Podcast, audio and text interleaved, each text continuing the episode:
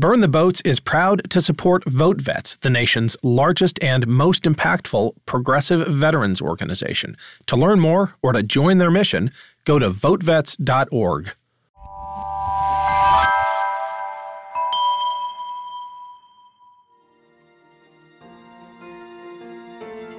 You can't be one of, you know, a Democrat that says, "Oh, that's rural America. We're going to write that off. They're just going to vote Republican." You don't do that you go in, even if it's uncomfortable, you go in and you show up and you listen to people.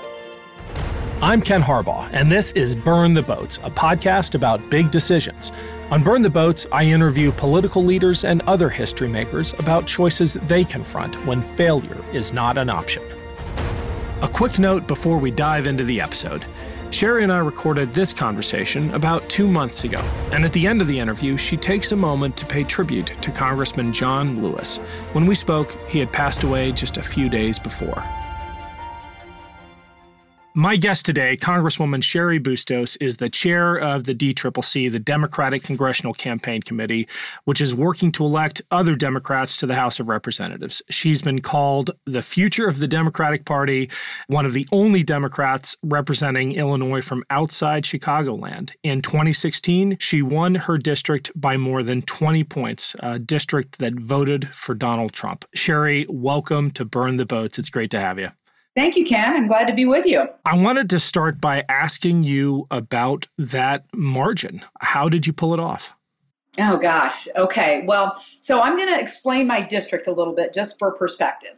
In the state of Illinois, there are 18 congressional districts. Of those 18, we have 13 Democrats and five Republicans. And then of the 13 Democrats, 12 are in Chicagoland, and I would be the 13th. So when you said I'm one of the only members of the Illinois Congressional Delegation. I'm the only. I hope not for long. I hope uh, there's a woman named Betsy Dirksen Londrigan running in Central Illinois, and I'm hoping she wins in in November. So that's for a little perspective, just to understand that. So the district I serve starts in Central Illinois, covers the entire northwest corner of the state. And it's 14 counties, 7,000 square miles, 711,000 people a lot of farm country. We have 9,600 family farms, a lot of manufacturing. We're the world headquarters for John Deere. So any of the combines that you see out there in the farm country, those were made literally right down the street from where I live. So it is not exactly fertile territory for for a lot of Democrats. Mm-hmm. But to your question, Ken, I, I think as much as anything, it is about using proportionately what God gave us uh, two ears and one mouth listening and doing something with what we learn from people. So we do everything from what we call supermarket Saturdays, where I just talk to people at the grocery stores. This was pre pandemic, obviously. We do something called Cheri on Shift, where I job shadow people. I've done a hundred of those. Uh, we do something where we take books to uh, small town libraries, and it's a really good way just to get people together in a civilized manner. It's it's interesting. If you go to libraries, people are they don't like to yell or scream or anything. So so it's a good way to get to know people. But just those kind of things, listening to people and then doing something with what I learn. And that's probably a long answer after I told you I like to listen as much as I like to talk. But um, that's kind of what I would say how I've learned from people. I've lived in the congressional district that I served for 35 years. We've raised our three sons there. My husband's the sheriff of our county. And, you know, I mean, I, I would say that would be what has led to my last election, which was a 24 point margin in a district that Donald Trump won. I've been tracking my Cheri Bustos news alerts in preparation for this interview. And there's a common thread that the striking thing about the way you are covered is just how very local every story seems. You're covered for your advocacy for health insurance, for ag projects, for infrastructure, for locks and dams and flood mitigation. It's never for getting into a shouting match on the Capitol steps. It's never for the kind of, you know, flashy conflict that dominates so much coverage of Congress today. Is that intentional or just a, a byproduct of your approach to politics? No, it's very intentional and, and it's where my passions are. I've lived in Illinois my entire life, other than going away to, to college. You know, I come from a long line of farmers. My grandfather was a hog farmer, uncle hog farmer, other uncle dairy farmers. So those are our roots on my husband's side of the family. His father, a World War II veteran, had an eighth grade education, was born dirt poor, literally born inside of a boxcar. I mean, if you think about that. And the only way that he was able to support his wife and his four children was because he was a, a union member with the UAW, the United Auto Workers, and he built those combines that I talked about earlier. You know, so those are our roots. And I just think, you know, we are called representatives for a reason because we are elected to represent the people. And you know whether you're a mayor or city council member or member of congress you represent those who elect you to serve. So you won't see ken a lot of viral moments um, out of what i do. Give I, us one, one uh, well I, I, here i'll give you one which is so bizarre. When i was first elected i think it was the very first state of the union that i went to and i have a group of close girlfriends who are other members of congress from all over the country we all wore pink suits to the State of the Union. And I can't even remember if we planned it or if it's just what we ended up wearing. And somebody shot a picture of us and posted it, and it went viral. We got called the Pink Ladies. And, you know, so something so benign. And, and it just struck me at that moment. I'm a former journalist. I was a journalist for 17 years of my career.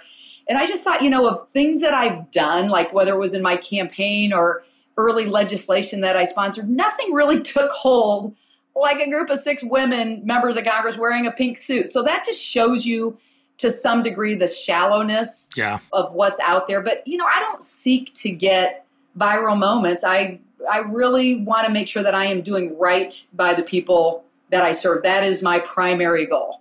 I did not see that picture of the Congresswoman in pink, but I wouldn't be surprised if it in some way wasn't a reactionary reflex to the wave of women now making their way into Congress and representing their districts. And you've commented about that at length, and I would love your thoughts on the different sensibility that women bring to the job. The focus on dialogue and coalition building and a, and a different style of leadership. And I'll contextualize this comment by pointing out that today over 62% of Democrats in Congress are minorities and women. And for Republicans, that figure is below 10% and still falling. Wow. I, you know what, Ken? I had not heard those numbers in, in those terms. That's remarkable. You know, I'm the mom of three sons, and I've been married for 34 years. So this isn't by any means, they've run the world for centuries. You know, women being in positions of power is historically relatively new. And I think I think we're off to a really good start. But I'll, I'll give you one anecdotal story about how women view things differently than men. I am on what's called the Congressional Women's Softball Team. I was a college athlete. I did not play college softball. I played college basketball and volleyball. I wasn't Division 1 quality, but I was good enough to play at a Division 3 school. And I love sports. And so I joined the Congressional Women's Softball Team as soon as I was elected. And um, I'm the shortstop on the team. Just for the record, I typically bat third or fourth in the order. But uh, the reason I'm bringing this up in context about how women do things, there's also a congressional men's baseball team. Now, I'm going to tell you the difference between these two teams. The men, and that game's been around for 100 years, ours has only been around for a dozen or so. But, but the men, they structure their teams this way it's Democrats against Republicans. All right. And that's how it's been structured for a long time. So this big competition. So the teams, they practice as Democrats only or Republicans only. And then they, you know, they practice and they play this one game and it's all for fun and it's for charity. So look at the women's team now. Our team is made up of Democrats and Republicans, House members and senators. We practice at seven o'clock in the morning, two to three mornings a week for months for one game. and our opponent is the Women's Washington Press Corps. Now, the reason I share that with you is because we structure things where we can work together.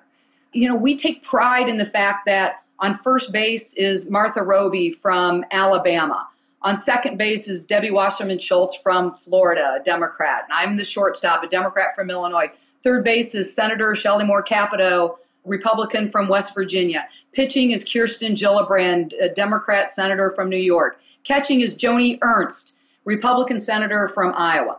So, my point is that when you're practicing at seven o'clock in the morning, two to three mornings a week for months, you get to know about people's families, about what excites them, what they're working on legislatively, what they do in their spare time. And you just get to know people as human beings as opposed to just they are the other party and they are the enemy. But the way the men's is set up, you know, they don't even structure it so they can work together in sports. So I think that says a lot about women in our way of building relationships and governing versus how, you know, maybe more historically men have approached it.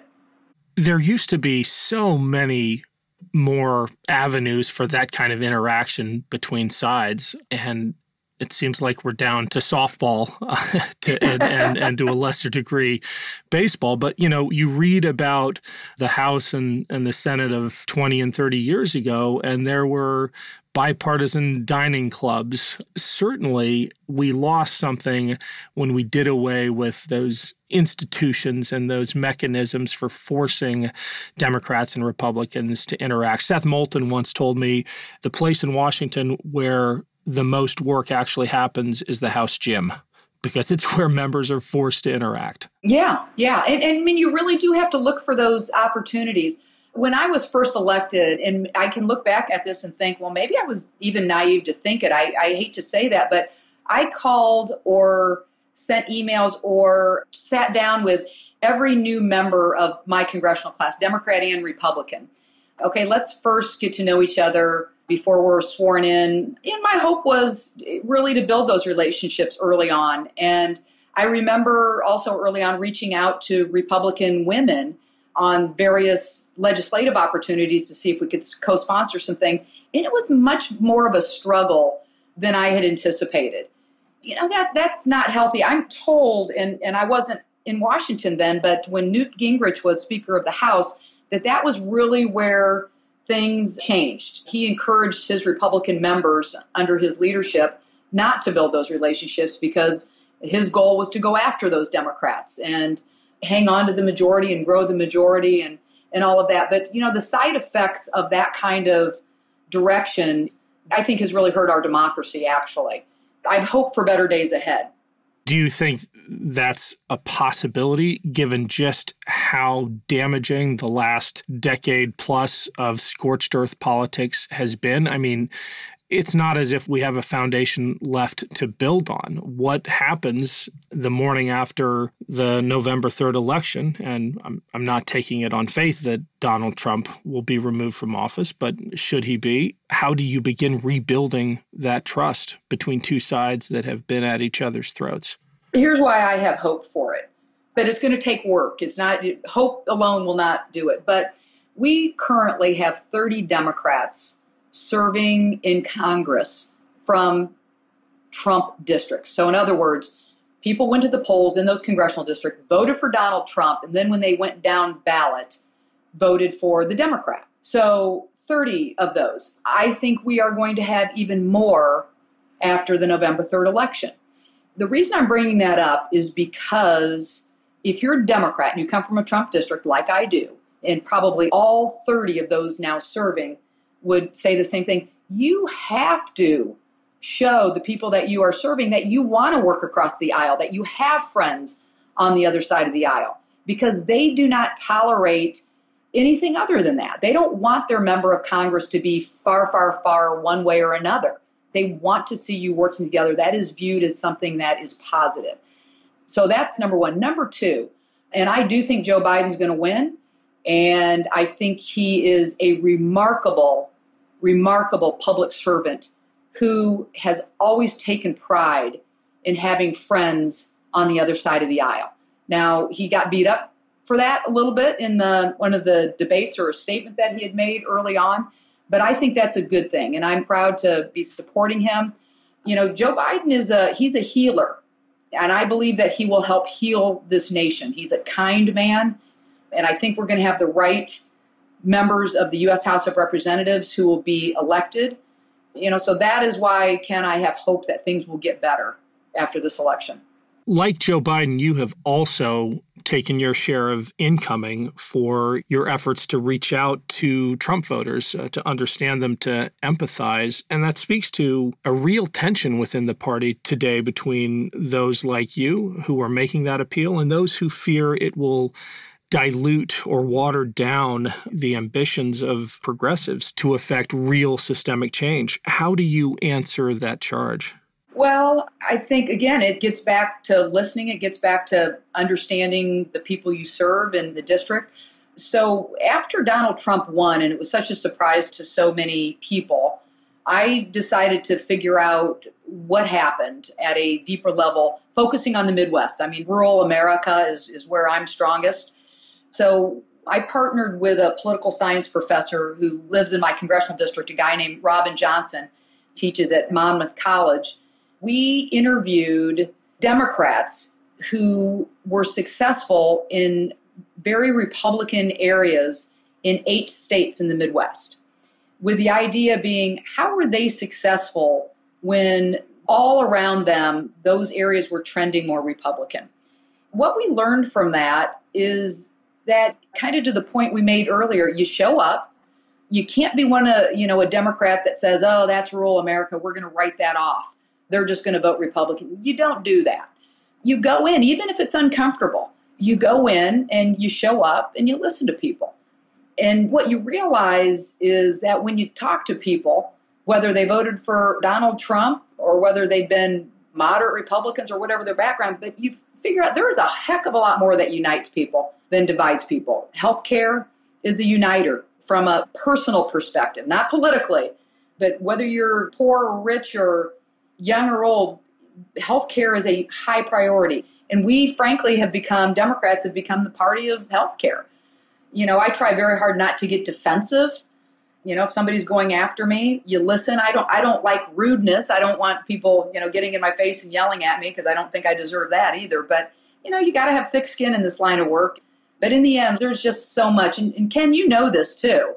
When you were out and about running for your seat in Congress, and you were a remarkable candidate. I coming out and spending time with you, you did exactly what we talk about in this report that we called Hope from the Heartland.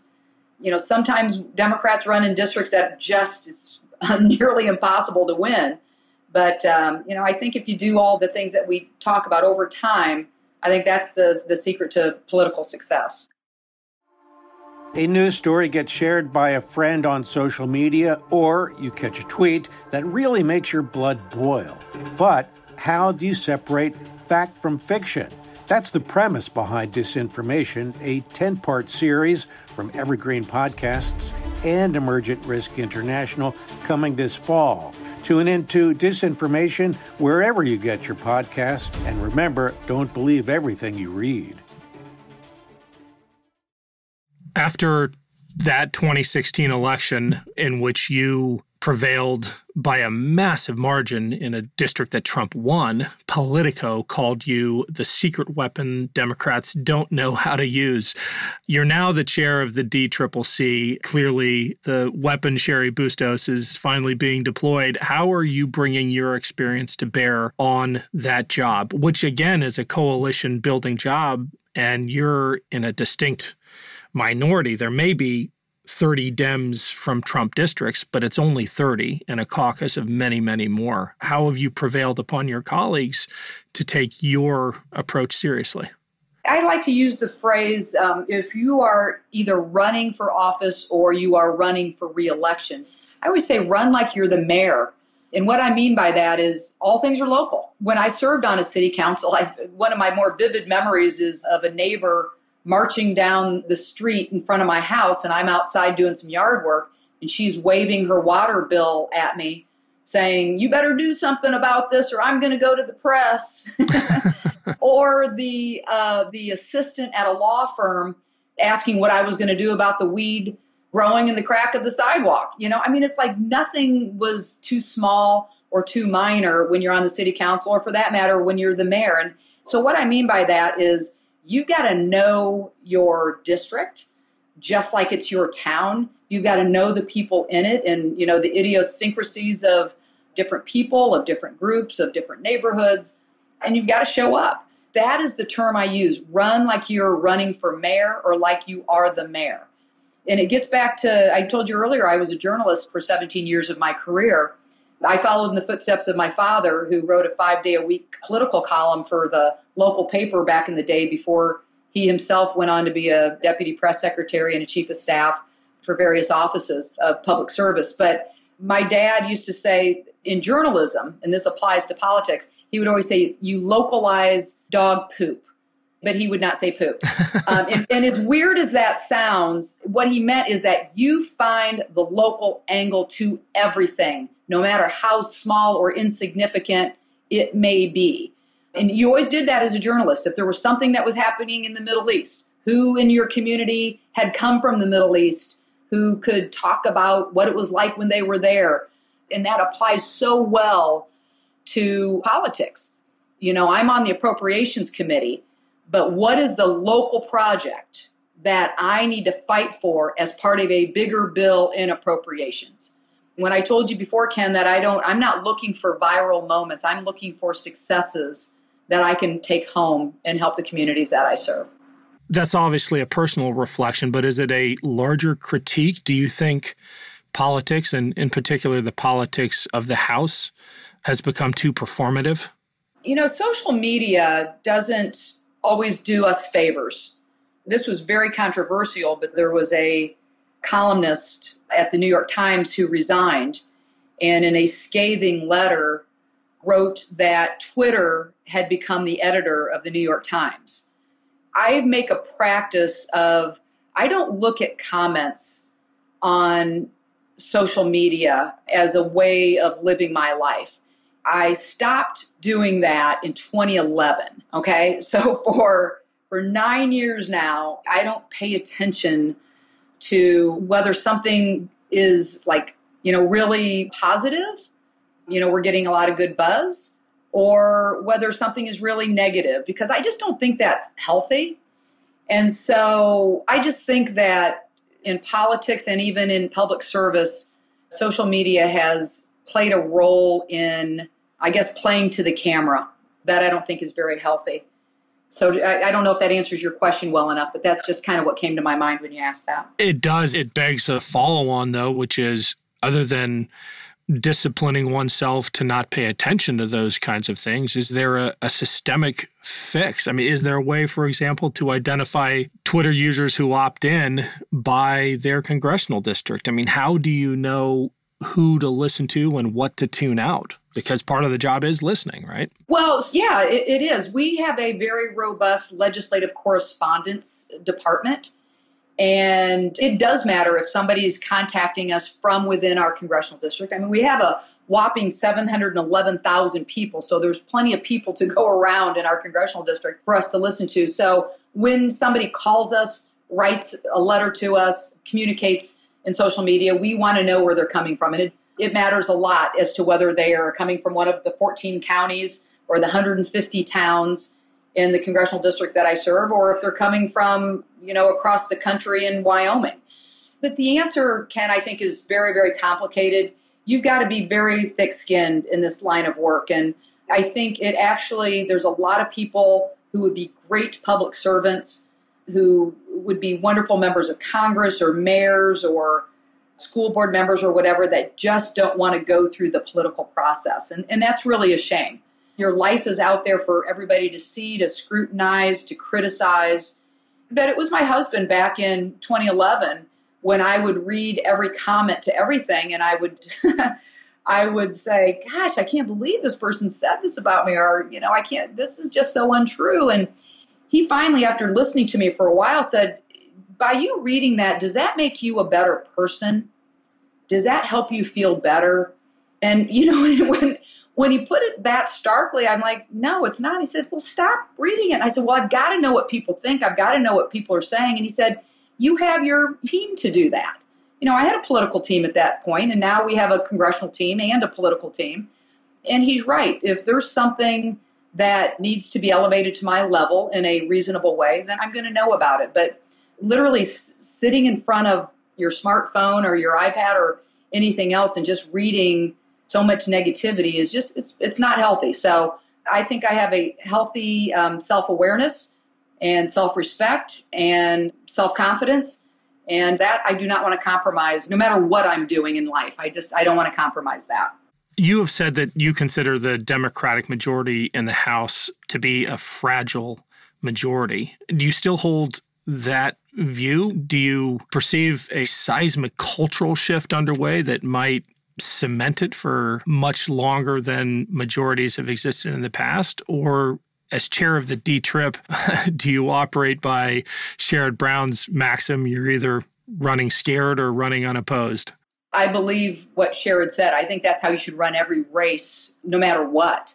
And I can tell you the race that I won by 20 points in 2016 and the race I won by 24 points in 2018 again in a swing district that Donald Trump ended up winning. I we worked very very hard. We had a team, and so I, I do believe that. Um, here's the reason I call it a fragile majority. We as House Democrats, we only have a 15 one five seat majority. That had been 17, by the way, but uh, one Democrat switched and became a Republican in the last several months, and another Democrat resigned, and then um, we did not hang on to that seat. We only have a 15 seat majority.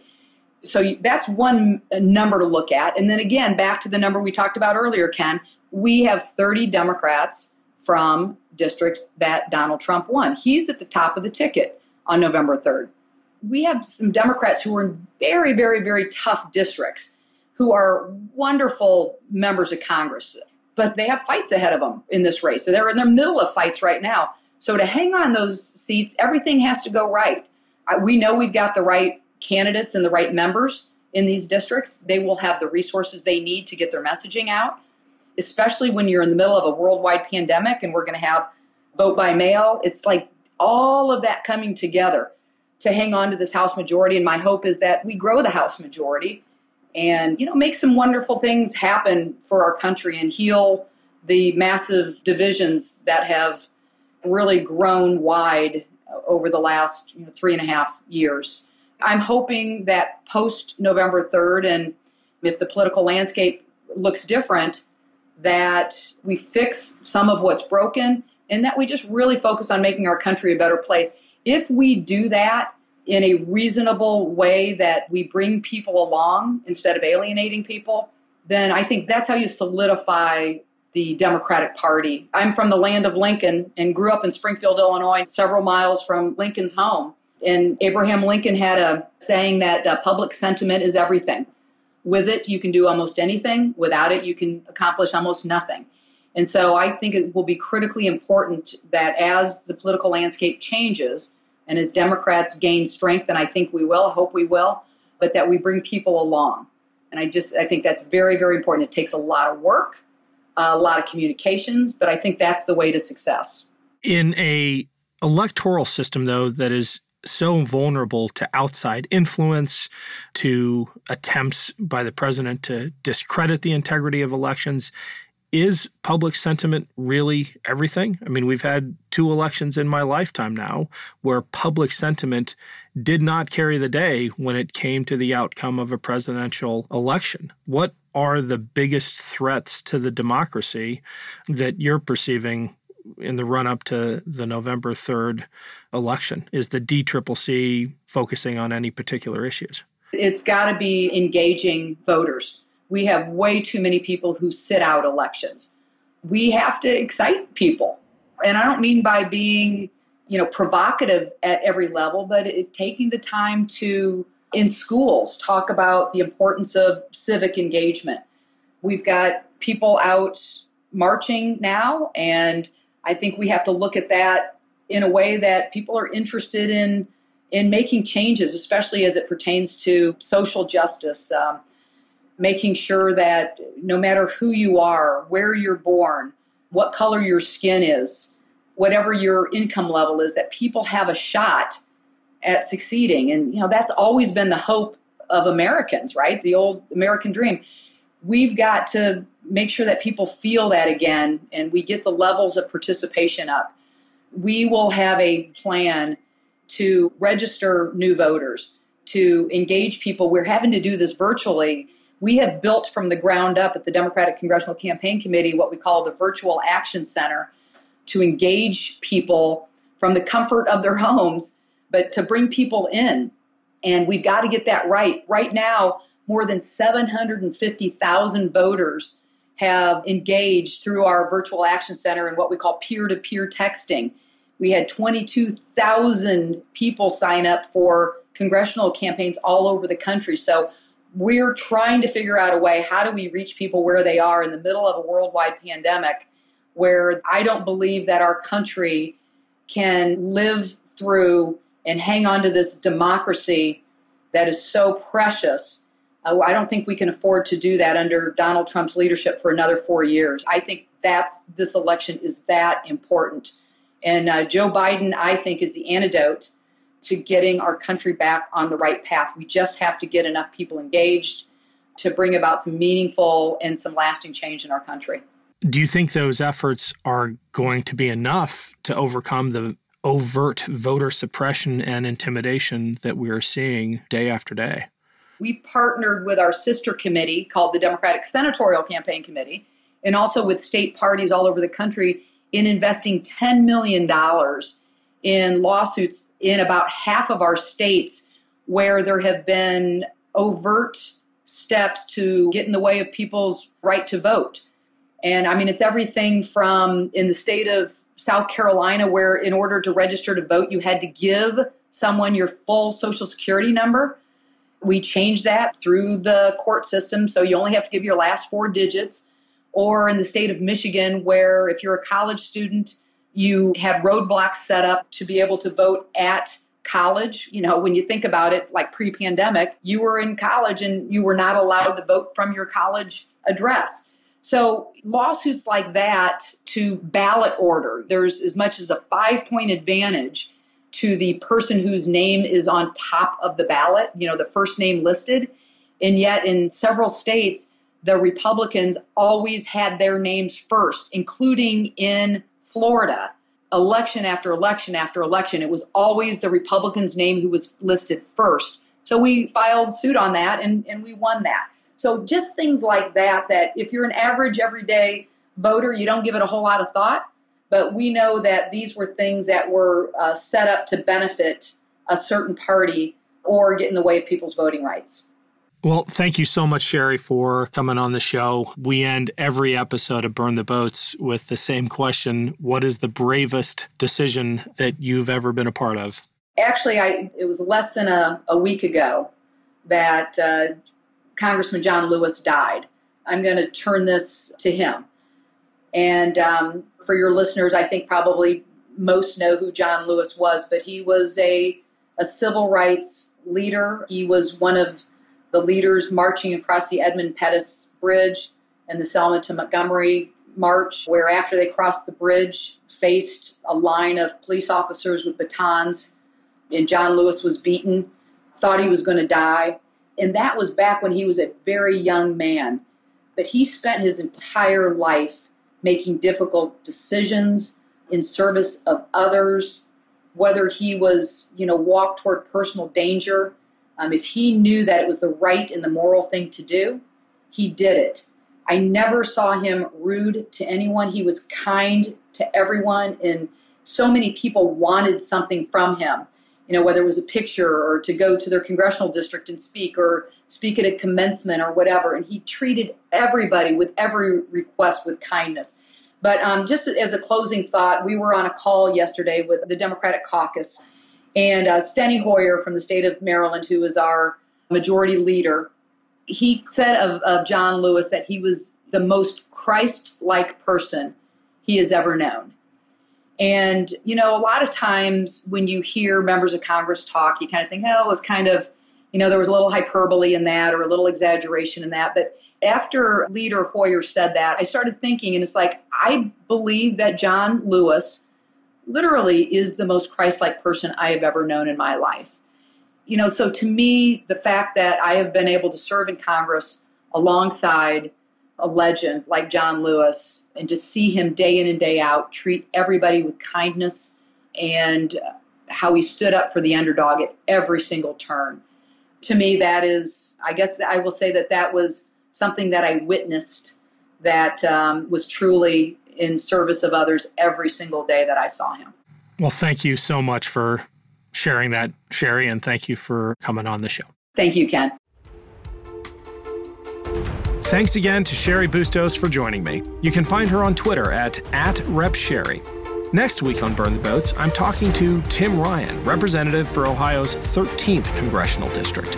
We talk politics about Trump and Ohio and about Tim's current reelection campaign. But we also talk about something a little more positive, and that's mindfulness, which he considers key to his success as a leader and politician. And we want to hear from you. Do you practice mindfulness? And if so, what does it do for you? If you enjoyed today's episode of Burn the Boats, please rate and review us on iTunes. It really helps other listeners find the show. Thanks to our partner, VoteVets. Their mission is to give a voice to veterans on matters of national security, veterans care, and issues that affect the lives of those who have served. VoteVets is backed by more than 700,000 veterans, family members, and their supporters. To learn more, go to votevets.org. Burn the Boats is a production of Evergreen Podcasts. Our producer is Isabel Robertson. Audio engineer is Sean Rule Hoffman. Special thanks to Evergreen executive producers Joan Andrews, Michael DeAloia, and David Moss. I'm Ken Harbaugh, and this is Burn the Boats, a podcast about big decisions.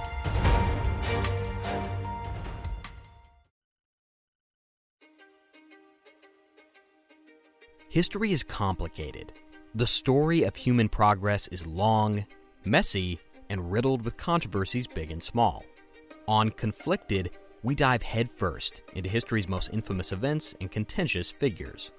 We try and untangle the good from the bad, the fact from the fiction, and the monsters from the misunderstood. Was Genghis Khan a murderous butcher or a civic pioneer? Did the Allied powers go too far in firebombing the German city of Dresden at the twilight of World War II? And how did the Marquis de Sade acquire such a sinister reputation? And was any of it true? These are just a few of the tough questions we wrestle with and investigate on Conflicted. So if you love history or just enjoy a good story, please join me, your host, Zach Cornwell, for a fascinating new topic each and every month. Conflicted, a history podcast, is available on Spotify, Apple, or wherever else you get your podcasts. I hope to see you soon.